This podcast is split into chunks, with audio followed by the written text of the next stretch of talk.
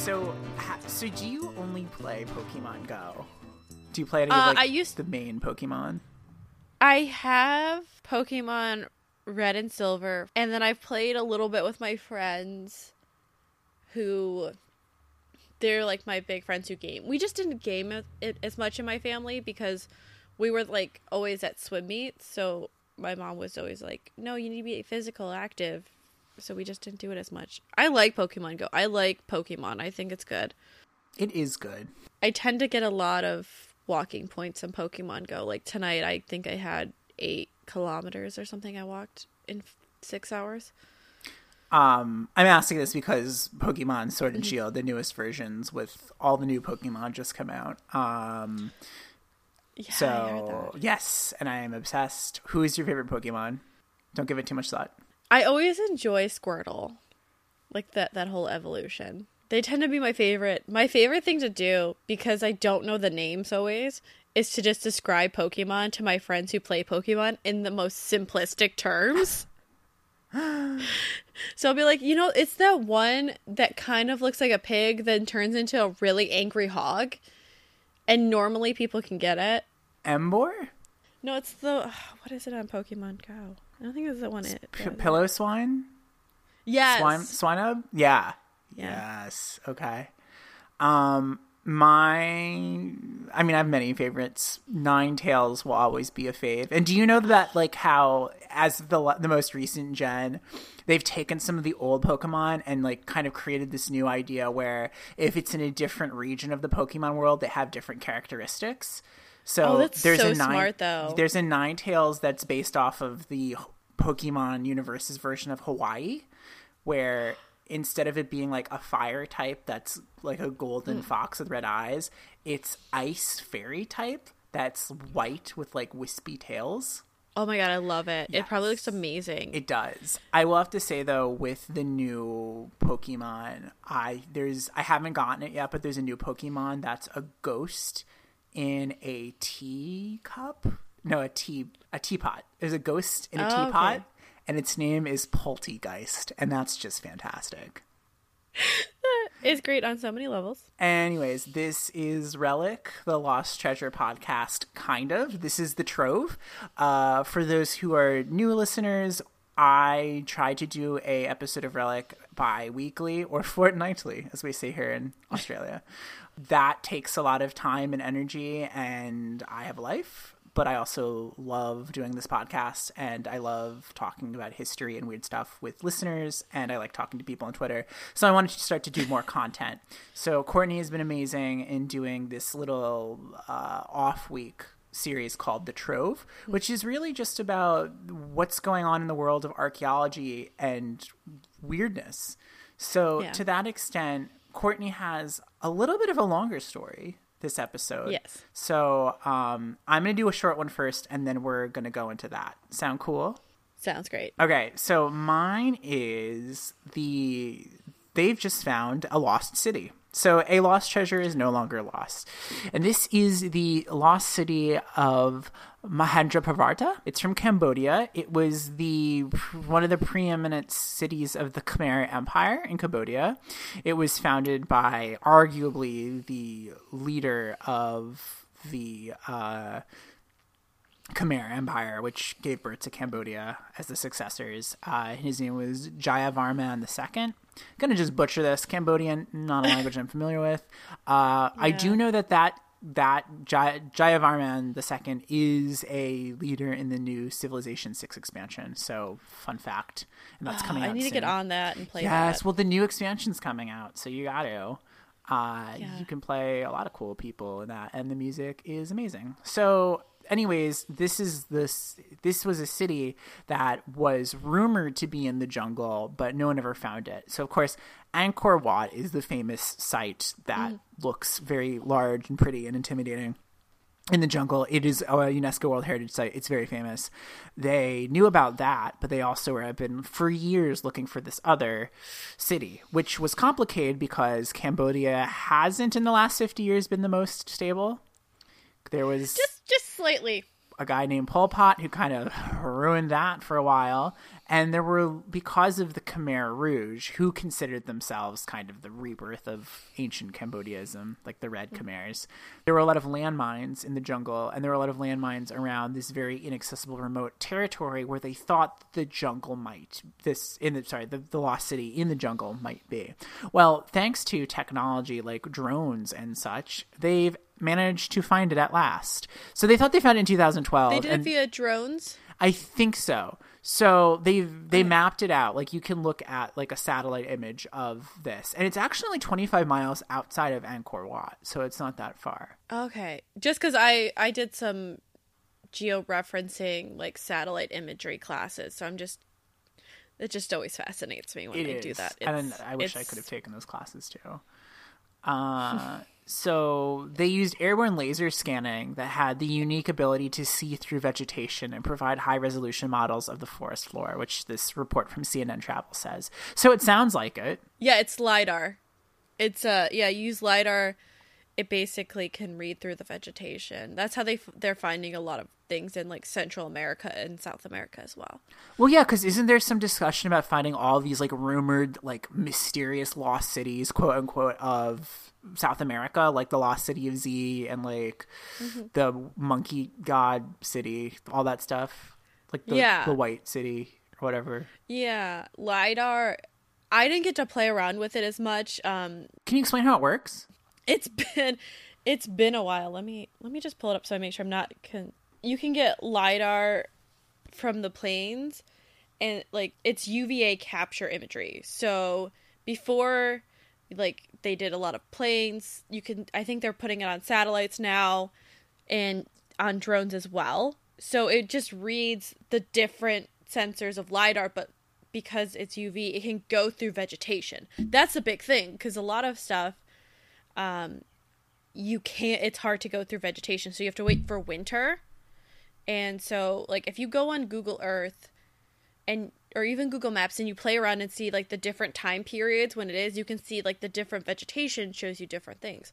My last job um i used a lot of like remote imaging to figure out if people have like sheds or stuff like that because you can see quickly um, what's based what they're based on whether or not there's vegetation or not. Well, lidar works really well in sectors for like mining, surveying, forestry, corridor mapping. So because of the the ability to from the UV. So Yeah, because all these places are in the middle of vast jungles, which tend to Yeah. hide a lot of things. So the kicker of this whole thing that you know, aside from finding a lost city, that was this like former capital of the Khmer Empire, they discovered the city had kind of a grid system, which seems like something we take for granted nowadays, but is a huge deal when you look at the ancient world. So the city was mapped out possibly in cardinal directions, which means that it was kind of an example of early urban planning. There was a hydraulic system in place there. The it was on uh, the city was built on linear axes, so you know it's essentially it's planned and settled and efficient and i mean this is just kind of the tip of the iceberg potentially so who knows what else they're going to be able to find there um, once they get there, that's the key thing. They have to get there. If that's if that's anything, what's a Josh Gates uh, show? Um, expedition unknown yeah, where they have they try to find things, but the hardest part is sometimes just getting to the site yeah because it's so far out of the way. That is the case. I think they're going to have to have boots in the ground to really look into what's going on. Um, but yeah it's a good first step. Anyways what's your story? So, I found a great National Geographic video and article on looking for slave ships and to, like to help African Americans rediscover their ancestors. So we have Portugal's slave ship Sao Jose Paquete de Africa. It sails from Moz- Mozambique in 1794, destined for Brazil, which, in case you don't know, was one of the last North American countries to have, um, not, Western Hemisphere countries to have slaves. besides the us No, they were after the U.S. They were, they were the only one after us. Really? So the U.S. wasn't the last country No. to own slaves? It was Brazil. It was Brazil, yeah. Hmm. When did that end? So 1888, so about 20 years after Wow. the U.S. That's insane. I know it's it's And crazy to think about that. Yeah, it's so. I mean, they also were a big sugar country, so Oh. in a in a case it makes sense. The ship becomes wedged between two coral reefs off Cape Town, South Africa, breaks a ha- breaks in half, and basically 212 out of 500 slaves are killed. Quote: Before I even got to it, I began to get sort of goosebumps in a sense get getting in a sense of tragedy. End quote says uh, Kamau Sadiki, who's a dive instructor for Diving with a Purpose. It's a maritime archaeology program where divers search for slave wrecks and help with discovery and verification of the Sao Sao Jose. So, like, this whole company's purpose is to teach you how to dive, but they also try to find these slave wrecks. And they are trying to find the historical truths of the people on board, like the San Ho- Sao Jose, who were transported African enslaved Africans. The group works to unearth, reconstruct, and resurrect maritime history of Africa and the African dis- diaspora. So basically, Africa and then the movement of Africans out of Africa. This tends to be think thought of the transatlantic slave trade and the trade to uh, Southeast Asia. So they're really focusing on the 400th anniversary of the transatlantic slave trade. Um, they talk about, and this is like this is why all of this is coming up again. They talk about the first Africans arriving in Point Comfort, Virginia, now Hampton, the subject of the new New York Times podcast. On top of it, they have the San Jose Paquete de Africa is the first vessel confirmed to be carrying enslaved human cargo when it sank. They have artifacts retrieved from uh, San Jose displayed in Washington, D.C. at the Smithsonian National Museum of African History and Culture. They have the iron ballast used to counterbalance the weight of human weight aboard the ship, the remnants of shackles, wooden pulleys of um, lives on board, which is just crazy to think all of that has remained. Because if it Intact. it intact yeah so the expertise of the dwp is essentially to work on slave wrecks project which well i think is crazy it's a group of organizations trying to explore the history and telling of stories of 12.5 million enslaved africans it was launched in 2008 and it's working with um, george washington university Iziko Museums of South Africa, the U.S. Park Service, National Park Service, and others. Again, like I said, it's coming up because it's 400th anniversary that we know of the start of this, which is really upsetting.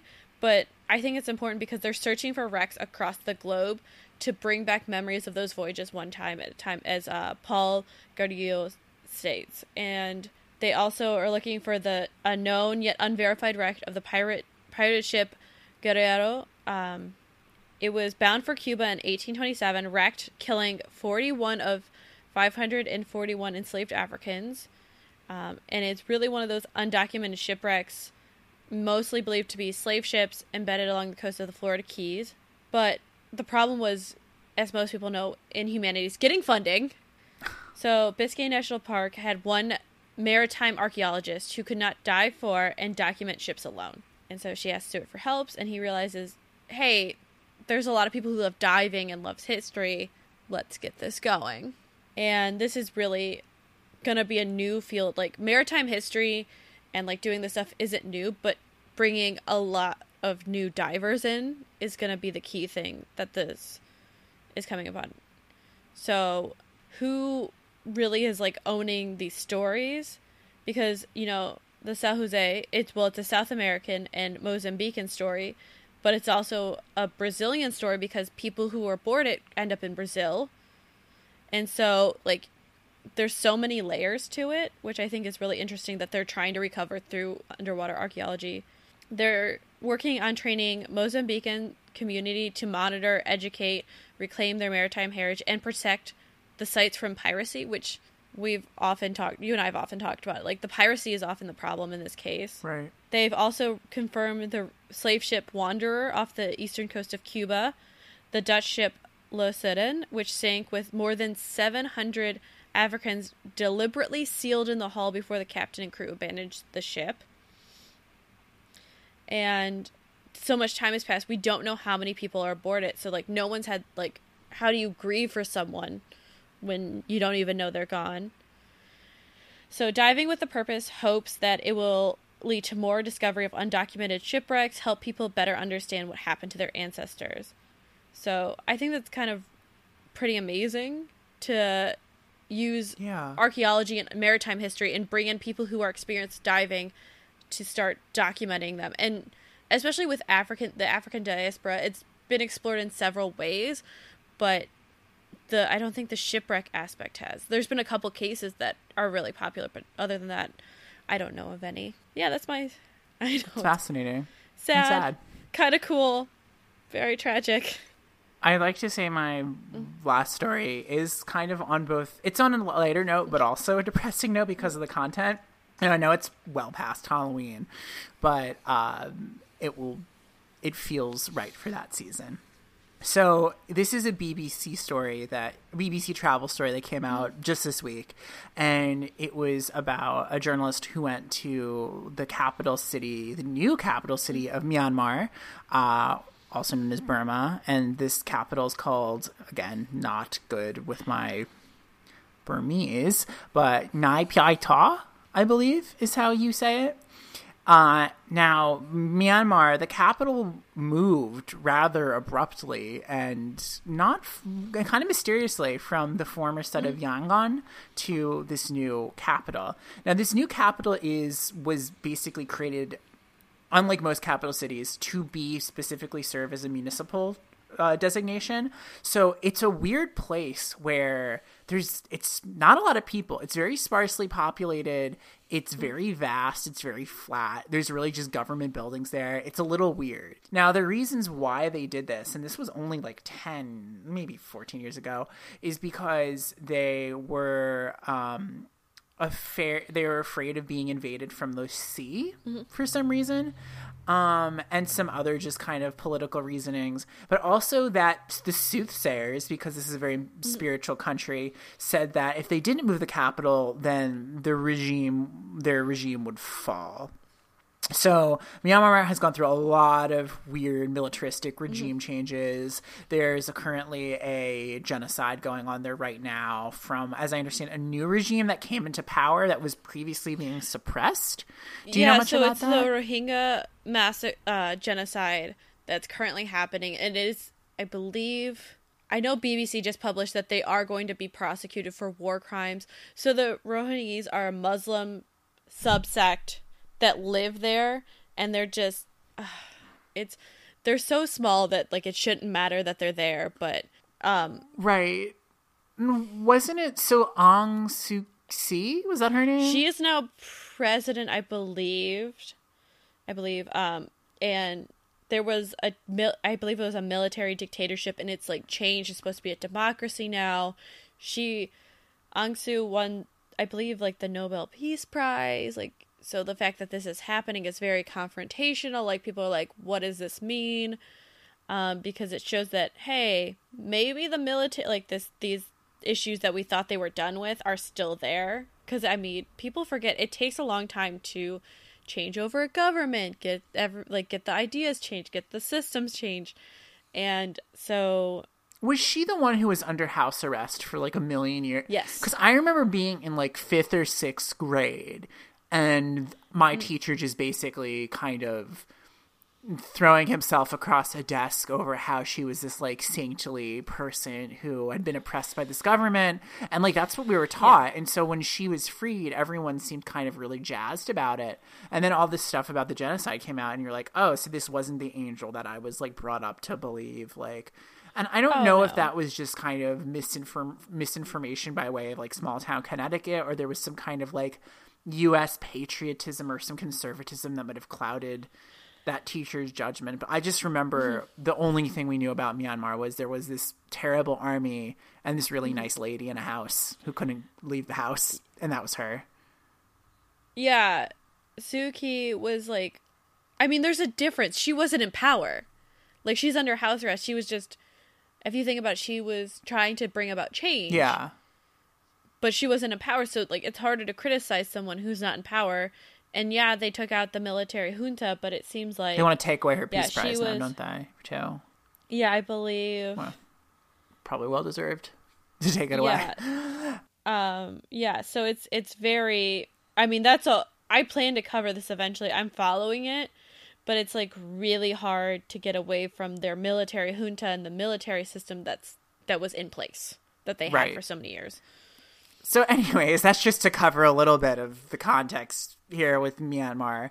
So, there was this big move, and one of the major issues was they had to move the cemeteries, kind of like oh, in Poltergeist. Well, they could move the gra- they could move like the bodies physically, but they had to come back for the ghosts because in Myanmar belief, ghosts aren't just kind of like they turn into kind of like transparent versions of like you or I when there's mm-hmm. ghosts.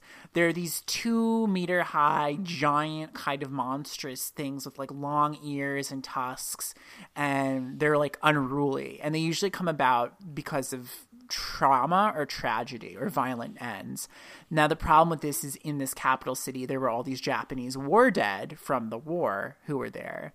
So they thought like th- these the, the, there's basically a bunch of these ghosts they have to like mm-hmm. relocate as well, independent of the bodies. Yeah. So the captain of the Burmese army met this journalist and was basically like, "Yeah, you know, we have to get people like Whoopi Goldberg to like help out." And the journalist turned to the translator and was like, "I'm sorry, did he just say Whoopi Goldberg?" And the, the translator was like, "Yes, he did." And I'm confused.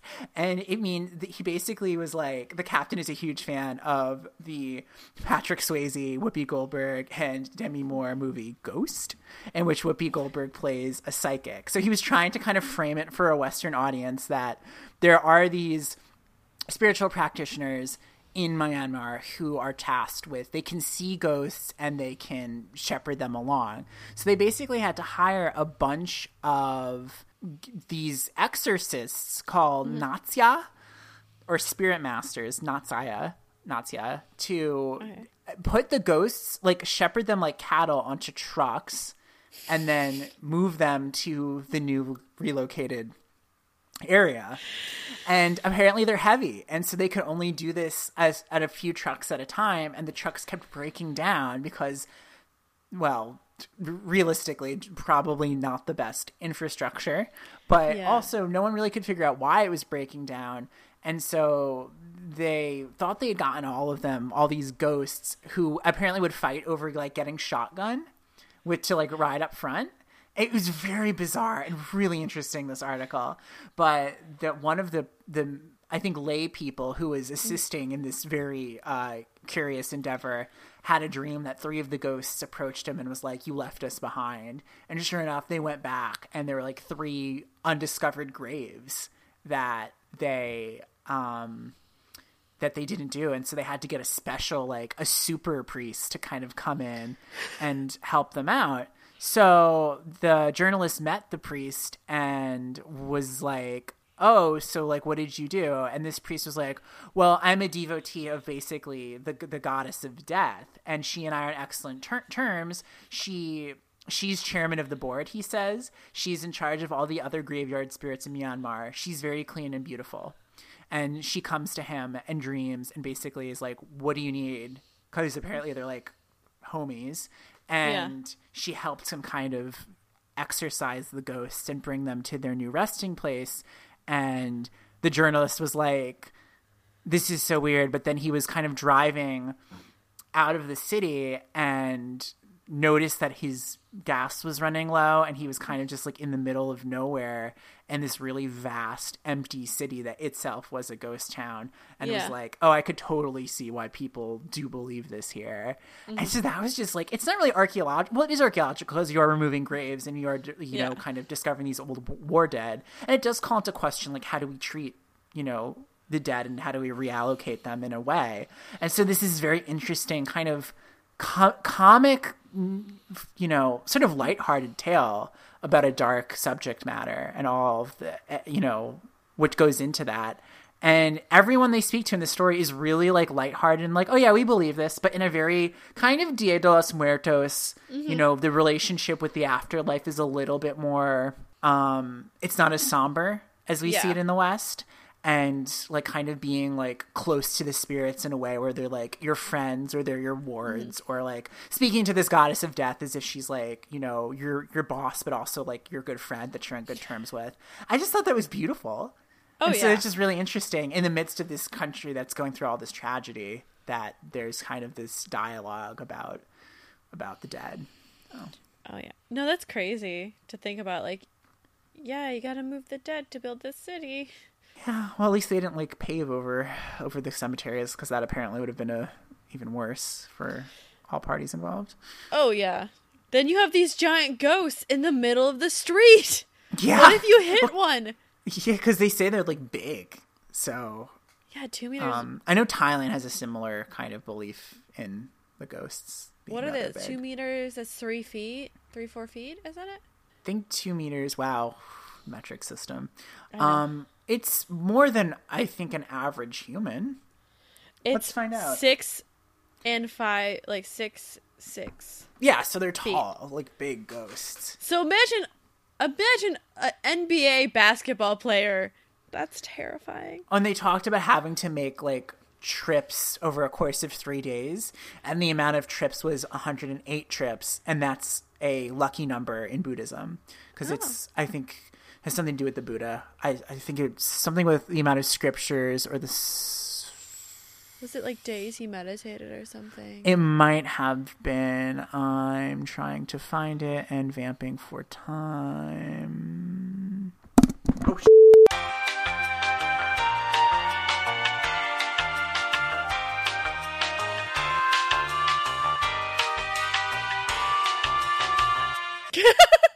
That's the problem with snowballs. Okay, so clearly a ghost knocked over my mic, but um 108 is to put it lightly kind of the Fibonacci sequence of Buddhism is how I yeah.